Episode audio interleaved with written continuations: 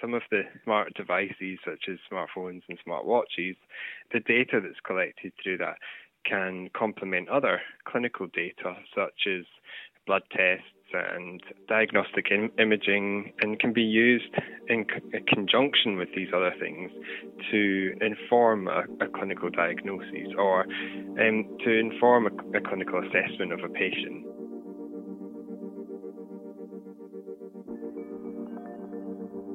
From 2SER 107.3 and the University of Technology Sydney, this is Think Health. I'm Evie Maguire. Today you're going to hear two conversations, both looking at how your smartphone or wearable device could predict an illness through the data it collects about you. Now, it can be daunting to think about, but your smartphone knows more about you than you realise.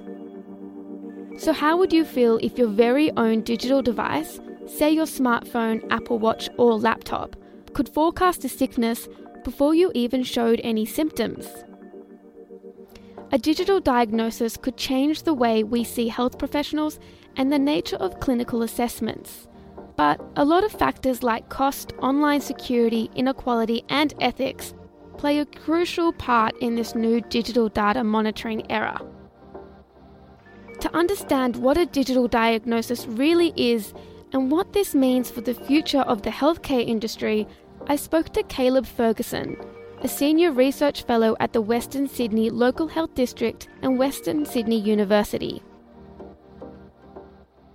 Can you just, in simple terms, explain what a digital diagnosis is?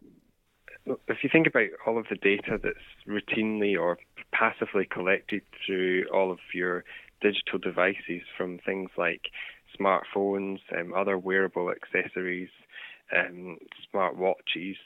Um, when that's combined with things like um, web-based data and other sort of data points.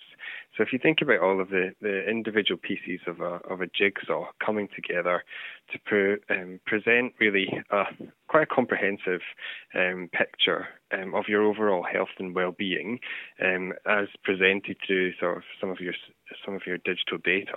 So when it's all pieced together, it, it really tells um, an interesting story and quite a valuable and quite a rich story about someone's overall health and well-being. How would the role of a clinical assessment then change? Yeah, so I guess um, most people carry a smartphone um, on them uh, most times of the day, um, and and at the moment um, within clinical practice, the data that's sort of passively collected um, through your smartphone um, isn't something that's made uh, best use of in, in clinical practice. There's not really um, any uh, linkage between your smartphone device and, say, your electronic um, health record or electronic medical record as well. And so at the moment, the only insight that clinicians could have into your smartphone type of data is to ask um, a patient for their consent to, to use that data and to look at it. So within a clinical assessment, I think it's it's um, important that clinicians consider additional data to inform their clinical practice that might be captured routinely uh, through smartphone devices or other wearable devices that, that patients are using. So I think it's important for clinicians to communicate with patients about um, the smartphone use and what they're using it for their health. Are there platforms in place that can collect such large amounts of data? So I think it depends what sort of data that you're referring to. Certainly, I think a lot of the smartphone providers would hold a lot of different data and other um, health apps as well would collect and, and store a lot of um, personal health information. And I guess it's also important for consumers to be aware of, of the terms and conditions of different health applications and how that data is stored and that data is used as well. Have you considered how it would be hard to get people's consent to to allow this to happen? Yeah, certainly, and I think it's important um, for us to maintain patient confidentiality and privacy, and um, issues related to data protection um, are very much relevant to confidentiality and, and privacy. So I think it's it's actually around engaging patients to have consent, and that would probably at the moment there is no linkage between, say, health apps and their electronic health records.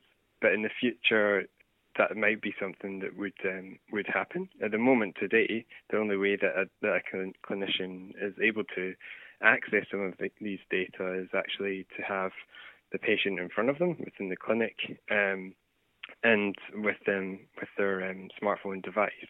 I mean, there are some people in the community who don't own digital devices. I mean, how have these issues of inequality been factored in yeah, no, look, I think it's an emergent issue around um, access to, to some digital devices, particularly around uh, smartphones or other wearable devices as well, and particularly if in the future wearables, um, as they become um, more prolific and uh, more clinically useful, then I can see how that could become an issue.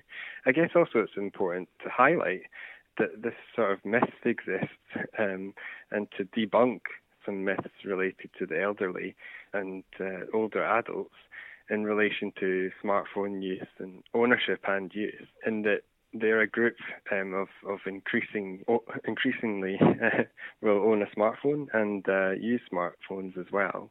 Um, but I agree that that's something um, to keep an eye on for the future. What's next for digital diagnoses? I mean, are health professionals currently doing it? I think that in, the wearables certainly um, are um, predicted to become more prolific in the market. I think as, as you see, some people uh, view their smartphone device to be an extension of, of self. Um, and I think the, the more wearables become popular and the more the active or sorry, passive um, monitoring of uh, our health and well-being becomes more um, sort of daily integrated in, in uh, day-to-day sort of practices, and the less that we uh, are aware of these things, then that could be potentially more clinically um, important in the future.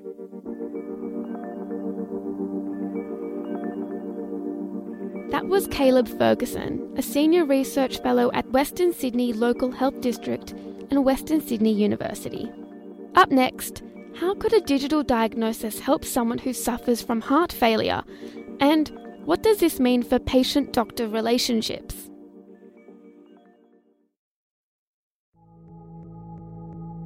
Welcome back to the show. I'm Evie Maguire. This episode, I am looking at digital diagnoses and the way your smartphone or digital device could predict symptoms of an illness. My conversation with Caleb raised a lot of interesting ideas about the future role technology will play in our healthcare systems. Our chat raised some really interesting questions around policy and implementation. Sally Inglis is an associate professor at IMPACCT, a research centre at the Faculty of Health at the University of Technology, Sydney. She explains what a digital diagnosis really means for someone with heart failure, but also how a digital diagnosis could restructure the entire relationship between a doctor and their patient. So, the idea of using this sort of monitoring technology is to actually be able to sort of capture what's going on with the patient um, outside of the hospital setting um, and look for maybe there are some signs, early signs, early warning signs that are indicating that um, maybe the patient's condition is deteriorating and that allows the clinicians to, you know, to make make some changes, or as I said, monitor the patient a bit more closely um, and see what's going on there. Because ultimately, we want to avoid people having to come in for long, lengthy stays in hospital. That's not really the best use of a patient's time. It impacts quality of life, and also it has um, significant costs for the healthcare service. So the digital phenotype is actually looking at, I guess, everyone's like digital footprint to some extent that it kind of indicates what might be going on with that patient's health. Um, and, you know, in the era now of all these smart devices, you know, we're passively collecting so much digital information that we don't even know about it. In fact, most people probably don't even realize what their smartphone is actually recording about them. Um, so there really is this opportunity to maybe tap into that as a resource, obviously with some caveats around security and privacy and consent, um, but to really look at, you know, maybe that's a, a good way that we could use data that's already been collected and with people's consent, use that to help flag perhaps when they do need that little bit of additional healthcare or assessment. What is telemonitoring, and then how does it relate to a digital diagnosis? Mm-hmm. So, telemonitoring is really the electronic transfer of um, physiological information. So, those are things like heart rate, blood pressure, patient's weight. It can also be, you know, some information around signs and symptoms. And if we talk about heart failure patients, which is my area of research, looking at the evidence to support telemonitoring for people with heart failure, one of the vital things that we really want people to be aware of is changes in their weight um, signs such as breathlessness, because these can indicate that the patient's condition is deteriorating. Um, and that can happen over a slower period of time or it can happen quite rapidly. So, telemonitoring is a way of remotely communicating that information between the patient and the clinician. And it can be done through many different mechanisms, most of which currently is sort of, you know, systems that are set up um, in the patient's home, which is connected through either the phone or an internet connection, maybe with an addition, separate device that the patient, you know, plugs information into, or a set of scales that the patient stands on every morning, and then that information is transmitted. Whereas the digital information that we're talking about is things that we're all carrying with us in our pockets or handbags every day. We're the data's really already been collected. Um, so, how it relates is that maybe this is a way of where this sort of monitoring technology may evolve to in the future. And obviously, anything to do with technology is a fairly rapidly evolving space. So, I think that where I can see a benefit is that rather than patients maybe having to have a device that needs to be set up in their home that maybe needs additional support um, and you know support to actually set it up but also you know if issues go wrong with that maybe if we've all got a smart device anyway in our lives maybe we need to tap into that as a way of supporting these patients um, and i think that you know, there are benefits of doing that. There's obviously a lot of things that we need to look at and work through and more research that's required, but I think it does hold potential. And what can we do about the data that's already being collected on these devices? Well, I think it's um, interesting because everyone has different understanding of what their device is capable of, um, and some people are more, I guess, into having their whole lives connected through smart devices and everything monitored and everything tracked, um, and others maybe not so much. So I think there is, you know, it depends on the individual. I think people will have their own individual preferences for what they're comfortable with. Um, but I think that's also going to evolve over time. I think what we see now, you know, maybe in another two years' time, you know, maybe everyone's going to have, you know, every possible smart device in their life um, and be tracking everything. So I think that how it compares to the data we're currently collecting is that it, it just offers perhaps a little bit ease of use in terms of the data might be collected more passively. So rather than the patient needing to consciously remember and say, oh, that's right, I have to actually plug this information in today at nine o'clock and I have to do it every single day, you know, if these things are set up with obviously the patient's consent, but to be more passive in their data collection, you know, it's less obtrusive in that patient's life. We don't potentially, it might minimize issues to do with, you know, needing reminders or adhering to, you know, protocols of when the patient's supposed to do this. And also, you know, it has maybe a little bit of a security check in there in the sense that if this data is being collected um, and you know for whatever reason it's not collected then maybe that also acts as a red flag. Whereas nowadays you know adherence can be a bit of an issue. We all forget to do something. Sometimes we get distracted. And you know if the patient's not clocking in at a particular time you know is that just because they've got caught up or is that mean something else has gone on? Whereas if it's been collected passively maybe that's an an easier way to kind of monitor things with less burden um, on the patient's life um, which is you know may have potential benefits for quality of life. You know, if you're not having to consciously think, I have to do this and I have to do this and I have to. And for these patients, you know, um, they have really complex medication regimes. So, you know, just remembering when they have to take which medications, how many times a day, is a quite a burden on them to begin with. So, adding something into that um, also is just adding to that complexity of things that they have to worry about.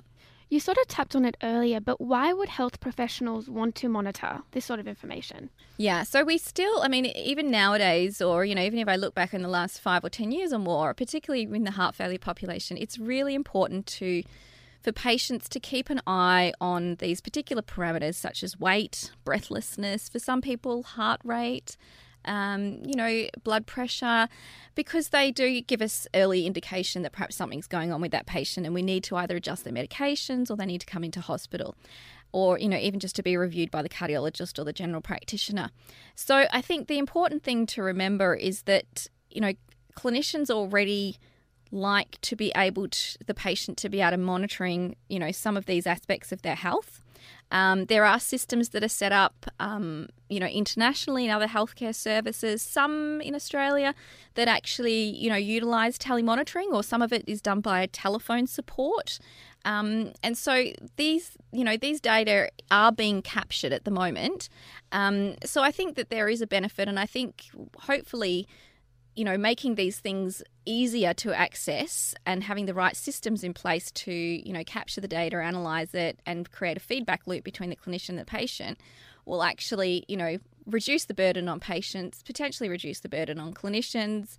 You know, we've all got busy lives. I think anything, you know, with the evolution of technology that makes our life easier has has got to have some positive benefits. So I don't think that it's necessarily that the data is something new. I mean, the some of aspects of it are, but I think if we go back to the basic physiological parameters that we need to keep an eye on for these particular patients, you know, we already want to be capturing this information. It's just a case of how are we're going about doing it.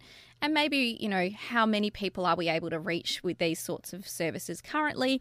And does the new, you know, evolution of technology, does that actually offer us, you know, an ability to reach more people than perhaps we currently are? In the article, it mentions an alert system. So, say there's someone who's got influenza. How would then the doctor know early on about the symptoms? You know, influenza is a really, um, you know, something that people, for example, with chronic cardiovascular disease, we would prefer that they don't have influenza because it, you know, really carries significant complications for their health and well-being. Um, I think, in terms of the digital phenotyping data, I guess it comes down to capturing things that might flag that the patient's not feeling their normal selves. So, you know, when you take that definition in the wider context, you know, things like that people might put into searches online, um, you know, whether it's capturing, you know, disturbed sleep, you know, those sorts of things that indicate maybe there's, you know, the patient's just not, the pattern of what we're seeing is out of the normal. Um, but I think that you know, if if I refer back to the cardiovascular population, um, as I said, we we really do our best to try and educate patients around what we call self care and self management and self monitoring. Um, so you know, I think that these sort of technologies offer an opportunity to kind of close that loop a little bit closer, so that patients also feel that you know perhaps they they are a little bit more connected with their healthcare, and it's not sort of maybe I mean I don't think the researchers perhaps looked at this yet, but hopefully by bringing that you know that connectedness, people actually feel that they're not as isolated and that they can contact their health practitioner when they think, okay, I'm a little bit off today, something's going on here, and then maybe they feel a little bit more comfortable with that connection already being there. Well, speaking about connection, I mean, what does this do to the relationship between a doctor and a patient? Mm-hmm. I think the thing is that um, I'm a big believer that you know face to face interaction is still um, you know a, such a valuable part of healthcare. So, whilst we might have all these different technologies that can help to support patients, it can make their lives easier. We can use, you know, mHealth technology for educating our patients it's still really, really vital that we have that personal connection. Um, and, you know, as a clinician, you know, you need to see the patient. And sometimes just having that face to face interaction tells you so much about what's going on in that patient's life that maybe why why they've had a clinical deterioration, what's going on, what other things are they, you know, dealing with that might be complicating their situation. So I think the important thing is that this is a tool, but it's not it can't be seen as a replacement for that face to face interaction. But then again, in Australia, we have this really, you know, issue with geography, and we don't have the same level of healthcare services in all parts of Australia when we look at it geographically. And so I think that the potential of using things like telemonitoring or any kind of technology is that it actually does offer the opportunity to reach out to people who ordinarily might be missing out um, just purely based on the fact of where they live. And yes, they might have specialists who come visit them in their area or they travel into the city for those areas, but it's not the same as just having it on tap or on call. And I think that. Um, you know that's where I really see the advantage of using the technologies so that we so that everyone has access to specialized care and everyone has the opportunity to you know have that sort of feedback loop between clinicians and to you know look get early um, support if they feel that their condition is changing at all. Um, so I think that that's really where I see um, the biggest benefit. But I think you know we're not at the stage where I think that face to face interactions are going to be replaced by this. I think it's just a very useful tool, but I think it's supplemental to, you know, the core business of healthcare, which is obviously face to face interactions between patients and nurses, clinicians, doctors, um, you know, allied health. So then the role of a doctor itself wouldn't change too drastically, then, is what you're saying. I think that it's, you know, technology is obviously changing our lives in many obvious and somewhat more subtle ways. Um, so it's hard to say that it, over time it's not going to change that relationship. I would hope that, um, as I said, that it, it it benefits the relationship between patients and clinicians, and that it supplements it, um, and maybe it makes people um, more aware of, um, you know, actually communicating with their their healthcare practitioner. Maybe it starts a conversation around, well, I've seen this in your data, and you know, let's talk about that. Do you think that some way this could also mislead someone into a different kind of diagnosis? And then how would that incorporate with the doctor? So, I mean, where I see these technologies to be initially set up um, would be for people who have a confirmed diagnosis. Um, there, I see it as a different scenario. The general public you know, um, relaying uh, sort of digital health data without any context of what diagnoses that person may have, whose care they're actually under. So I think I see this as an actual formalised um, interaction between a patient and a clinician, a healthcare service of so you have this diagnosis, we'd like to set you up on this program, do you know with their consent, obviously, um, and and it be actually a formalized sort of um, process. So, in that way, it's you know it's the system is designed to target particular people who have particular healthcare conditions. And if I relate that to my area, you know, people say with heart failure. So, you know, they've got a confirmed diagnosis, they know that they've got heart failure. I mean, there can be different levels of knowledge of that. But one of the main things of caring for people with heart failure um, is to make sure that they're as well informed about what that is and what that means for them and how they need to self care and self manage. And if it's not them, it's their carers around them. Um, and so I wouldn't necessarily see that. As I said, this would be just for general public use. I think that's a that's a different scenario for even with patients who do have chronic cardiovascular disease, you know, or any diagnosis, of course, we all Google when something goes a little bit amiss and we go, oh, you know, what could that be? But one of the things that already we do try to cover in, um, you know, patient self management education is around the correct resources to be um, accessing. And there are a number of these sorts of things di- online that we promote to our patients, or actual um, information that we give to our patients that is informed by the evidence um, and is the right sort of information to be accessing. So, I guess if if we as clinicians are doing the right thing by educating our patients well, they'll know. Okay, so if I'm concerned about something, these are the steps I take, and obviously your first point of contact would be contacting your clinician, saying, "Look, I'm a bit worried about this," um, but also, you know, what where are the right um, sources of information to go to. But I think um, it really comes back down to patient education, so that patients know who they can contact and when to contact them um, and where to a- access that information. I think I wouldn't feel comfortable, as I said, if this was a system that was just put in place for all of the general public to access because I think we would end up with some really complex, um, you know, situations around, um, you know, diagnosis and people get, you know, we people do get get quite concerned um, by things. But I think it it comes back to, as I said, I would see this as a tool that we can use for people who actually have a confirmed diagnosis, and whether that's cardiovascular disease or respiratory disease or cancer or any other number one of you know of conditions, you could you know expect it to you know be rolled out in this that similar sort of purpose, I guess, of how you might use this. That was Sally Inglis, Associate Professor at IMPACCT, a research centre at the Faculty of Health at the University of Technology, Sydney.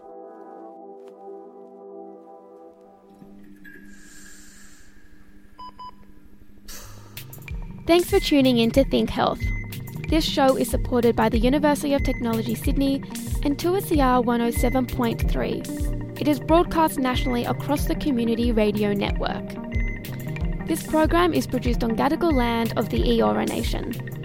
If you want to listen to more Think Health episodes, then jump onto 2ser.com forward slash Think Health. You can also find episodes on your podcast app or in iTunes. Thank you both to Caleb Ferguson and Sally Inglis for being part of this episode. I'm Evie Maguire.